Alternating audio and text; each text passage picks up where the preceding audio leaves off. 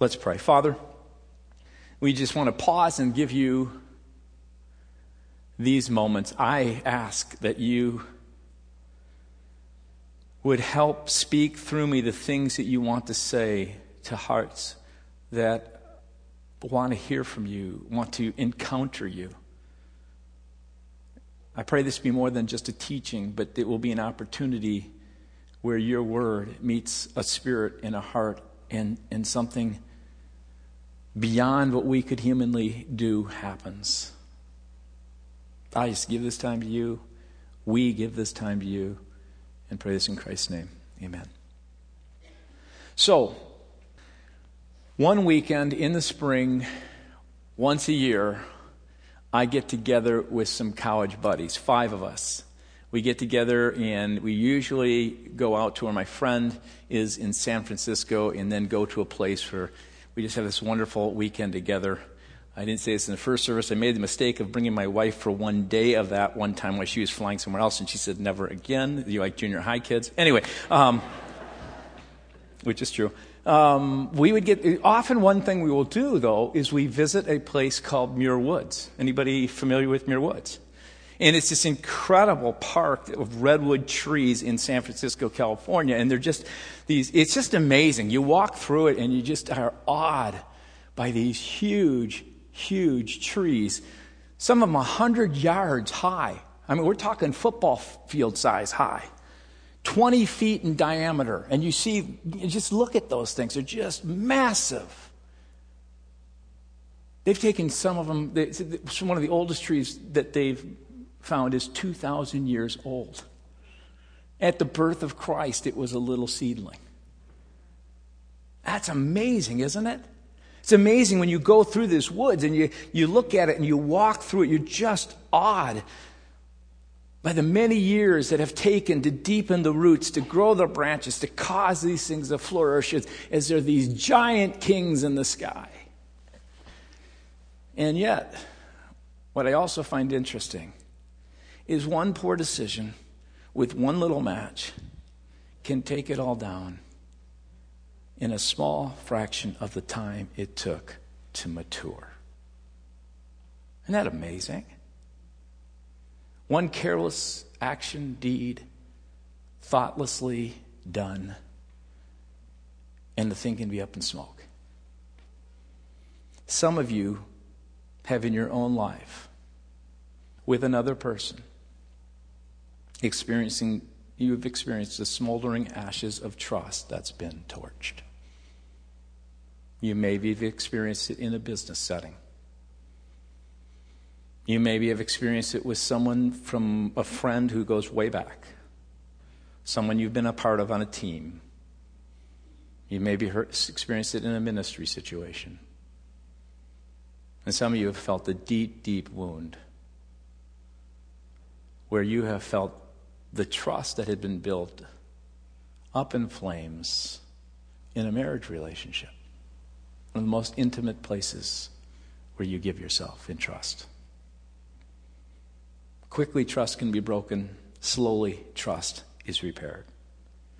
And the question I want us to think about is how do you repair it? When you've wronged someone, you've hurt someone, what do you do? When you've been hurt by someone, what do you do? How do you repair trust? As I was preparing these messages, and people don't realize, but I actually start quite a bit in advance. So back in actually March and sometime even before that, but March, April, I did a, a lot of work on some of the stuff this summer and even this fall. And I'm always amazed that series or messages come up at times when they do in the life of the church. Which always makes me happy that this is something maybe God's involved in. But you know, this whole idea of trust, I didn't, I didn't feel like we could leave this whole topic and series unless we talked about its repair. And there's two sides of the coin to trust. One involves trust when you've broken it, and the other side involves trust when you've been broken by it. And both sides of the coin are important. And so, what I thought I would do this morning in in the time we have is just to talk about these two sides of the coin. The first one, repairing trust when you've been hurt. And when I go through this, you can also learn a lot of lessons about what you do when you've hurt someone, okay? And I'm going to try and walk through a few of these points pretty quickly. I just have a whole lot more to say on them, but I, I realize for what I want to get to, what I think is necessary, I'm going to kind of move through these. So, repairing trust when you've been hurt. You're, you're in that place where you see the ashes of, of, of some of that trust, and some of you may be in the process of building, and you're really wondering, am I doing it the way that I should? And you've been in a situation where you're hurt. And so the first thing I just want to say right from the get go is not everyone is trustworthy. It sounds really kind of simple, doesn't it? But the Bible is pretty clear on this. Paul writes to Timothy in 1 Timothy 2 2, and you can find, I could, I could give you all kinds of verse references and chapters and places to look at this, but it says in chapter 2, verse 2, and the things you've heard me say, Timothy, in the presence of many witnesses, entrust to reliable people. It just basically makes the statement some aren't. Choosing who you can trust is the best defense against being hurt.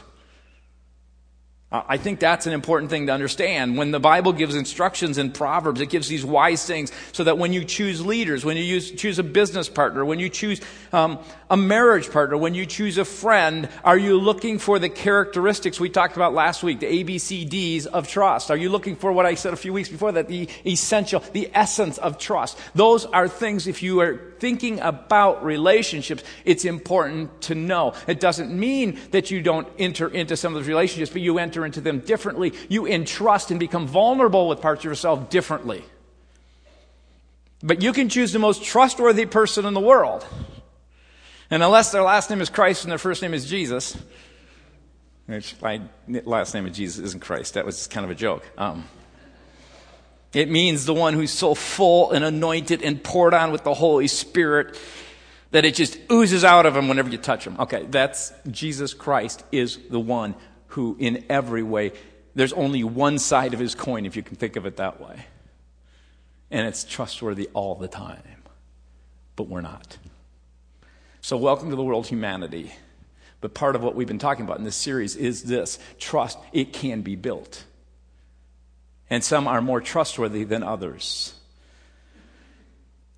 Sometimes differences of vision and purpose need to be acknowledged. Sometimes we skip over things in Scripture, and I just say this because sometimes in life it's difficult when people are hurting who trusts who and, and how do you go about that. And some people trust people differently. And one of the most important, you know, I almost glossed over Scriptures, I think, in the Bible. And the reason I love the Bible is because the Bible shows itself with its warts and blemishes. It, you look at the Bible and you go, man, you use some really, you know, you use people like me messed up.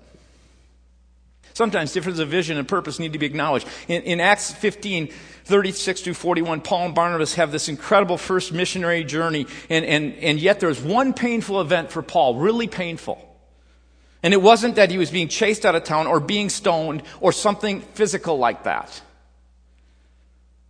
What happened was the trust was broken. A guy named John, who's also called Mark, one of the team members that Paul was counting on, deserted them when he needed him most. So you get in on the conversation that Luke lets us in on. Luke traveled with Paul, so Acts is written by, by Luke, and he says in verse 36 of chapter 15 of Acts, sometime later, Paul said to Barnabas, Luke is writing, let us go back and visit the believers in all the towns where we preached the word of the Lord and see how they're doing. And Barnabas wanted to take John, also called Mark, with them, the guy who deserted them. But Paul didn't think it was wise to take him because he had deserted them in Pamphylia and had not continued with them in the work. And they, Paul and Barnabas, had such a sharp disagreement that they parted company. Now that's just an interesting. Barnabas took Mark and sailed to Cyprus, and Paul and Silas left, and they were commended by the believers, both of them, for the grace of the Lord. And he went to Syria. What I find is interesting is I think in that situation they had robust dialogue. They were very open about it. They talked about it. They, in the sense, came together. They recognized their differences, and because of those differences and what they were both called to do, they chose to go in different ways. When you read the Bible, it's very interesting. You don't get from Luke this idea one was a bad person, one the, the other person was a good person. You don't get who's right, who's wrong here.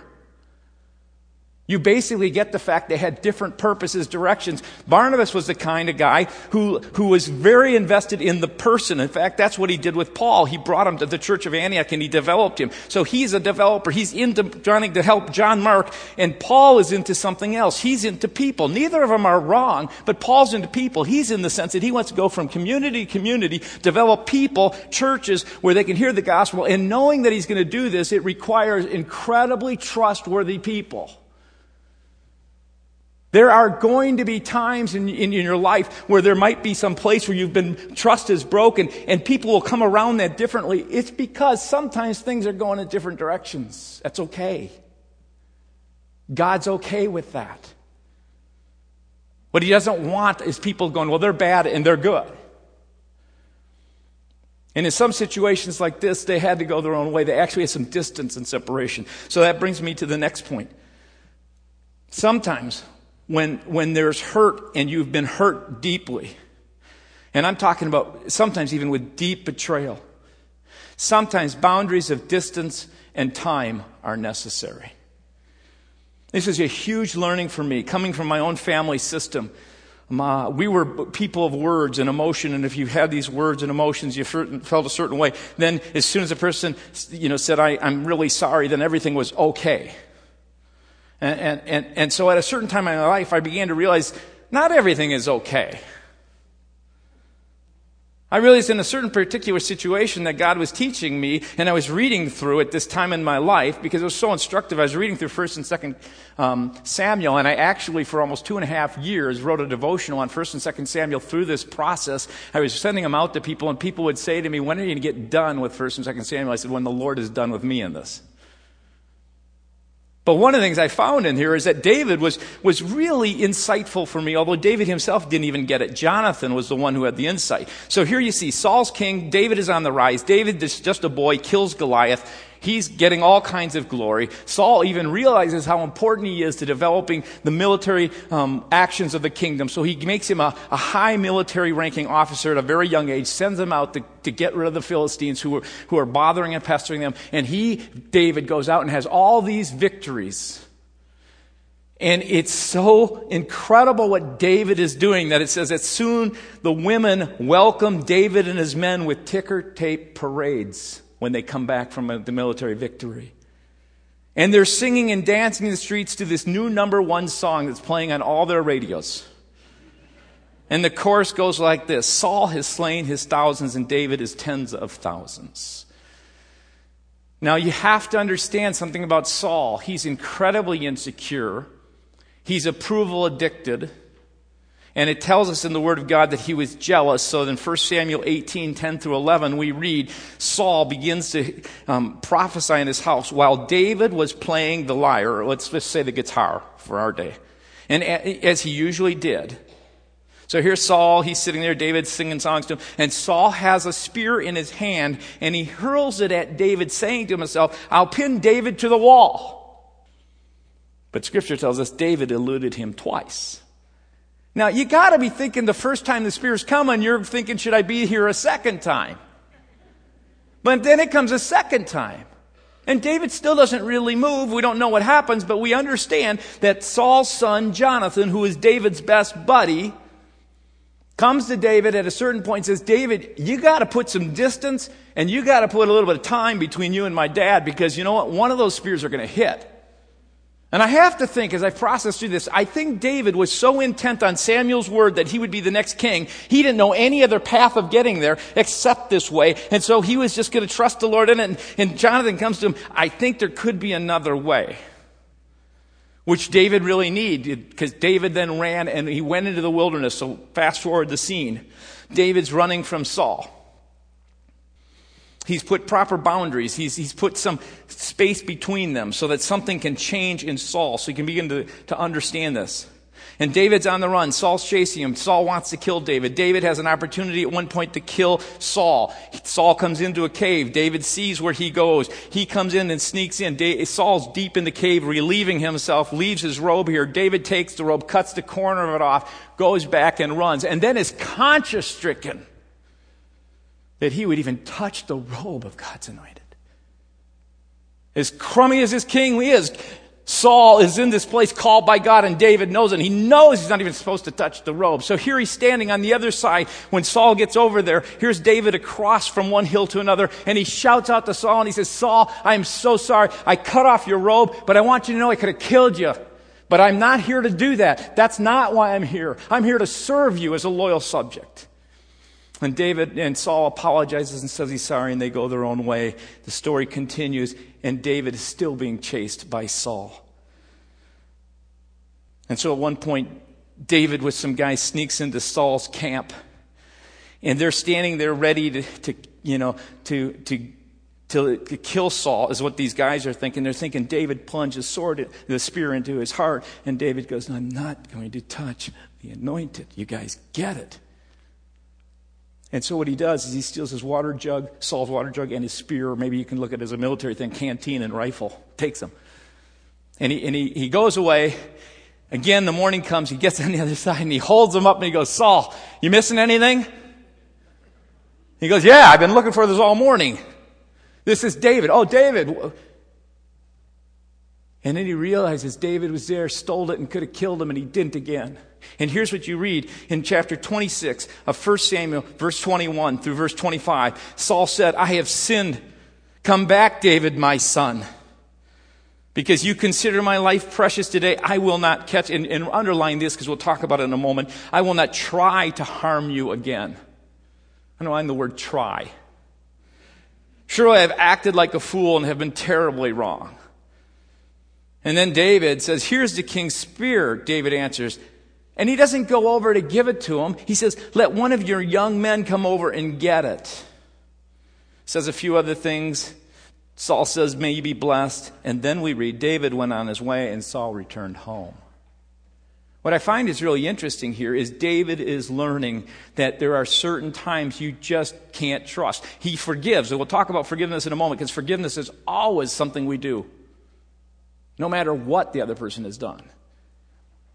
Forgiveness is given, trust is earned. So in this case, he's looking at him and he goes, You know what? I need some distance. I need some space. It's okay to put a boundary. I don't know what that might look like in your situation, but when you've been hurt and a person does it repeatedly, they don't have insight, they don't have understanding. It is okay to put something there because the second thing you're going to be looking for is what I call, and most often what you'll want to see, is some observable change in that life.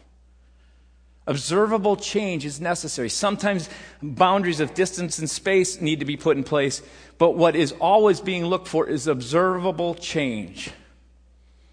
Jesus said it this way in the conclusion of the Sermon on the Mount. You guys listen in Matthew 7:15. He says, "Watch out for the false prophets. They come with all kinds of good words. They come to you in sheep's clothing. They look the part, but inwardly they're like ferocious wolves. They're like Saul saying, "I'm so sorry. I'm so sorry."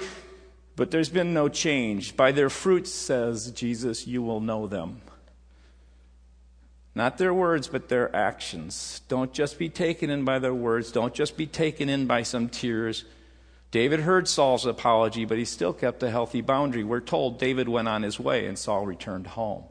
There's a time in my ministry, in a situation I was in, where my wife was teaching me this because I grew up with my brother a few years older. Someone in the service afterwards just saying, That sounds like my situation with my family. But anyway, um, he's a couple years older, and we would have fights, and he would, you know, he was like, he's like six three, um, so he was a little bigger. Anyway, um, he was bigger all through our grown up years. And there was times when I would feel so hurt, so pained, so humiliated that he would say, after he recognized that he really hurt me, he'd just tell me, I'm really sorry. And he'd have tears, etc. And he would want everything to be okay. And in my spirit, I didn't quite get it as a little kid. It just wasn't okay. I mean, I heard the apology, the forgiveness, but there was still stuff to do. And that's the reality that sometimes when trust is broken in such a way, forgiveness is given. You accept the forgiveness, but you do need some space and some distance for there to show some observable behavior so that you can begin to build a trusting relationship. Because trust is built. One of the greatest stories, most cleverly written, thoroughly enjoyable stories you'll read is in the Bible, and it's the story of Joseph in Egypt. His brothers, he has this dream. His brothers sell him into slavery. He goes into slavery, starts working his way up in Potiphar's house, gets accused of, of wrongdoing, gets thrown into prison, gets into prison there after a long period of time, gets elevated and promoted to be second in command in Egypt.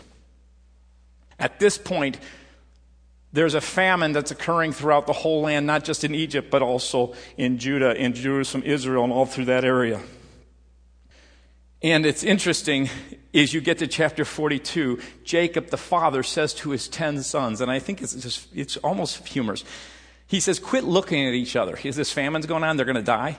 He says, go and get food in Egypt or we'll die here in this famine. So they arrive, they ask for food. Joseph is there, recognizes them. They don't recognize him. He takes their order, but he does so quite harshly. And you kind of wonder why in the world is he so harsh? Is he mad? Is he getting back to them? No, he's already forgiven them. He's forgiven them. But there's something going on here. What I love about this story is you can read it from so many different perspectives. And here's the perspective I want you to understand that's happening in this story. He accuses them of being spies, has a real purpose in mind here. And I love their answer to Joseph's accusation that they're spies. Genesis 42 verse 10 says, No, my Lord, they answer. Your servants have come to buy food. We're really here uh, just to buy food. We're all sons of one man. We're not a bunch of different people. We're sons. Of, look at us. We kind of look somewhat alike, although they have different mothers. Your servants, catch this, are honest men, not spies. I think David's going, hmm, I wonder how honest they really are. I know those guys. Just how trustworthy are they? So David says, No, no, not, you're not here for that reason. You're here to see whether the land's unprotected, where it isn't. You're just a bunch of spies. And they protest their innocence and their trustworthiness. And by, they say we're 10 sons of one father again, where the youngest one is back home with dad. And then they say in, in, in, the, in the Bible, it says, and one is no more. So they even fess up on this with Joseph there. And then if you read chapter 42, verses 14 through 16, listen what it says. Joseph said to them, It is just as I told you, you are spies, and this is how you will be tested. Interesting word. We're going to see how honest you guys are. I'm going to see if there's been any change in your life over the years. As surely as Pharaoh lives, you will not leave this place unless your youngest brother comes here. That's the test. Send one of your, one of your number to get your brother, and the rest of you will be kept in prison, so that your words may be tested to see if you are telling the truth. Joseph goes, I don't want words, guys. I want fruit. I want observable behavior. I want to see the change, not just hear about it. So Joseph throws them all in prison for three days to get them even more afraid. Chapter 42, verse 18 says, On the third day, Joseph said to them, Do this and you will live, for I fear God. They still don't know who he is. And then he says, If you are honest men, let one of your brothers stay here in prison while the rest of you go and take grain back for your starving household. But you must bring your youngest brother to me so that your words may be verified and that you may not die. And this goes on for two more chapters, three or four pages. Joseph has Simeon thrown into prison. You wonder why Simeon? It may be because Simeon was the second oldest brother. He was really, in many ways, considered, if you read through the story, the most untrusted, the, the greatest rascal, the one who was the one who um, would do the worst things, so to speak. And so I think he puts him in prison because there's a test in that as well. They leave and they go, you know what? He deserved it. We're not coming back for that. That's God's punishment. It was his idea to get rid of Joseph. Well, they go back, and, and you get this story. Judah pleads. You start seeing Judah is going to be the leader of his brothers, and the Bible purposely does that to show us that Jesus comes from the line of Judah. So you see all this stuff going on. Oh, there's so much. It's so fun. Anyway, um, so Judah is pleading with his dad, please, and, he, and his dad's going, no, we already lost Joseph. I don't want to do that. And he says, please let us take Benjamin back. He goes ahead, and he takes Benjamin back with them. And so they term, return with Benjamin. And you get this picture throughout it that the internal prison of guilt that these 10 brothers have had for the years that they've been um, under the, the deed that they did to Joseph is like stronger than the prisons that have kept G- um, Joseph in Egypt. Does that make sense? This internal prison of your guilt is nothing compared to any external prison you may feel. And you may be there right now, and God wants to set you free. That's part of what goes on. Anyway, so that's not what we're going to get to. It takes all this convincing. He goes back. They get back to Egypt. Joseph arranges for dinner. They go, oh, wow, he's going to have dinner at his house. We know what he wants to do. He wants to accuse us. He wants to, he wants to take our stuff. He wants to kill us. And he wants to take our donkeys. And I'm thinking, their donkeys can't be that great. But maybe they are. Anyway, that's what they're thinking. He sets them in order of their ages, from oldest to youngest. He gives Benjamin, who's sitting at the end, five times as much food as he gives to the rest of the brothers. And you're going, why is he doing that? Is it just because he likes Benjamin? No, he's testing him. He's going to see once again, have they gotten over their incredible jealousy and the envy that's in their heart? So he gives them all this food. And, and they leave and they, they, they go back and, and they um, are, are bringing Benjamin back. And Joseph plants his silver special um, um, cup in, in Benjamin's bag purposely. And so as they're on their way back, Joseph sends a guy to go and he says, You know what, you guys, you guys are a bunch of thieves. We know you're spies. Someone took, someone, when you're eating dinner there, you took one of Joseph's most favorite cups. Oh no, we didn't do that. You can check any of our bags. If you check our bags, you can, you know, if, if, if you find that one in any of our bags, that person will be your slave for life. So they find it in whose bag? Benjamin's bag. If they didn't care and they still had all that junk in their heart, let Benjamin stay there. Who cares about Benjamin? He's as bad as Joseph. They bring it back, and Judah falls before Joseph and cries out to Joseph. And he says to him, Imprison us all, but let Benjamin go free. It will kill our dad if Benjamin doesn't return home. His brother is dead. Referring to Joseph. And he is the only one of his mother's sons left, and his father, underline this, loves him. He puts up with us, but he loves him. And then Judah finally says what every betrayed person wants to hear Please let me remain. I will remain in Benjamin's place. Let the boy return with his brothers. I can't return with the boy. Oh, I can't return without him. No, he says, and here's what he's, here's what he's waiting, Joseph is waiting here. Do not let me see the misery that would come upon my father. When the other person's pain from my own hurtful actions is greater than any pain that can come to me, something's changed. When, when you can say, hurting you hurts me too much, your behavior begins to change. And it's at that point that Joseph reveals himself. He's seen observable change.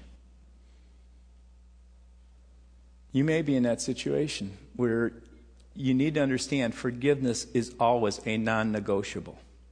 You may need some boundaries. You need to always, I think, be looking for observable change and you need to forgive. It is a non negotiable. No matter how deeply you've been hurt, forgiveness is to be given. It is an act of obedience. Jesus, when he prayed, meant it. Forgive my trespasses, our trespasses, God, as we forgive a few people, everyone who has stamped over our hearts. I had a guy afterwards say to me, This is one of the hardest things. I had to learn this in my own life. He said, All three of my daughters were abused by a neighbor. But I had to forgive. We had to forgive. You see, forgiveness doesn't mean. Forgiveness is not about trusting the person, it is about entrusting the person who's hurt you to God. It's setting yourself free from their event so you can now begin to walk in freedom with God and believing that God will take care of that person. And here's what you need to hear forgiveness is something that is an act of obedience as a believer. It is given, trust is earned. You can build it. And you need to make certain in your relationships where you are vulnerably giving away safe things that people are worthy of that trust. Now it's noon, and there's a whole part on repairing trust when you've done the hurting. So I don't know what to do. I whipped through that in the second service. And I will probably just do that real quickly here in five minutes. Is that okay? There's three, there's five words responsibility, patience, accountability, growth, and humility that I think are very important when trust you've done the hurting. And I say this because now just listen to all the stuff I said here and begin to just put this into place. Responsibility is this when we have wronged someone and we're aware of it, we've broken another's trust, it is our responsibility to make it right. That includes ownership, where you will acknowledge what you've done and then you will apologize for what you've done. Acknowledgement means this when people come to me and they say, Oh, I'm really sorry, and they're general about it, I will always ask them, So be specific. What were you really sorry for? Because if they don't have insight and they can't acknowledge it, they're probably just going to keep doing it again and again. And when it comes to apology, the hardest thing for me to learn when I would apologize is I had to do it without explanations, without giving excuses or reasons I just had to look them in the eye and say, I was wrong. I hurt you. This is just, I need you to forgive me. I would love for you to forgive me. Second, patience. You need to give space and time and remain patient for healing and trust to re- be rebuilt. Trying to build trust too quickly is likely to do more damage. It's going to make things worse rather than better. Do you catch that? Because often the, my brother or Saul, it's all about, I just want things to feel good again. I just want it to be close. I'm missing the connection, and you're going, you know what? I'm not ready. And if you really want to love that person because you're concerned about the pain you cause in their life, give them time. Show them in patience that you understand it and get it. And third, accountability. Where trust is broken, strengthen the weakness. I got to share with you, if, if it's in a situation where you've broken trust with a spouse, maybe it's something like, um, uh, who knows, let's just say it's pornography or something like that, then if you are really serious about it, if you really want them to trust you, then you got to put a plan into place. You take accountability. You put a plan into place. They begin to see that you're taking responsibility, not just acknowledging it and apologizing for it and giving them time, but you're doing something to repair where it's been broken. And I'm not talking about the break. I'm talking about the cause of the break, which is in your heart. I could go on, and I'll just stop there. And, and, and, and that's where I wanted to get this with David and Saul. That's where David goes, I will not, you know, Saul says, I will not try to harm you. Baloney. How safe should David feel with the words, I will not try? What I would want to hear if I was David is, I have gotten rid of all my spears and anything that could damage you. I'm on new medicine. and I've got some guards around here. The moment I get up to try and do anything towards you, they're going to stop me. Right?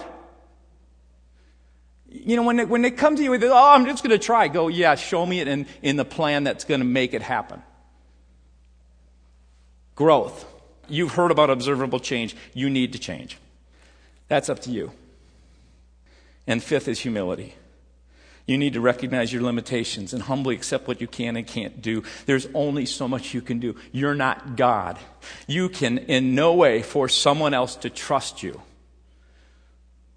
Okay? You can make all the changes inside, everything else, and observable changes, but you can't tr- make them trust you. Then you got to give it to God. And in the same token, this way, you are in a situation where you've been hurt before. You can't make anyone trustworthy. Humility means that God is the one who has the unlimited power and grace. And when it comes to someone who I can trust in, it's God. And God is all of our rock. Right? So trust, you learn from Him. And as you do that, you begin to understand that through Him and His power, if you're willing to accept it, He can build it in you, in us, if we're willing to do it.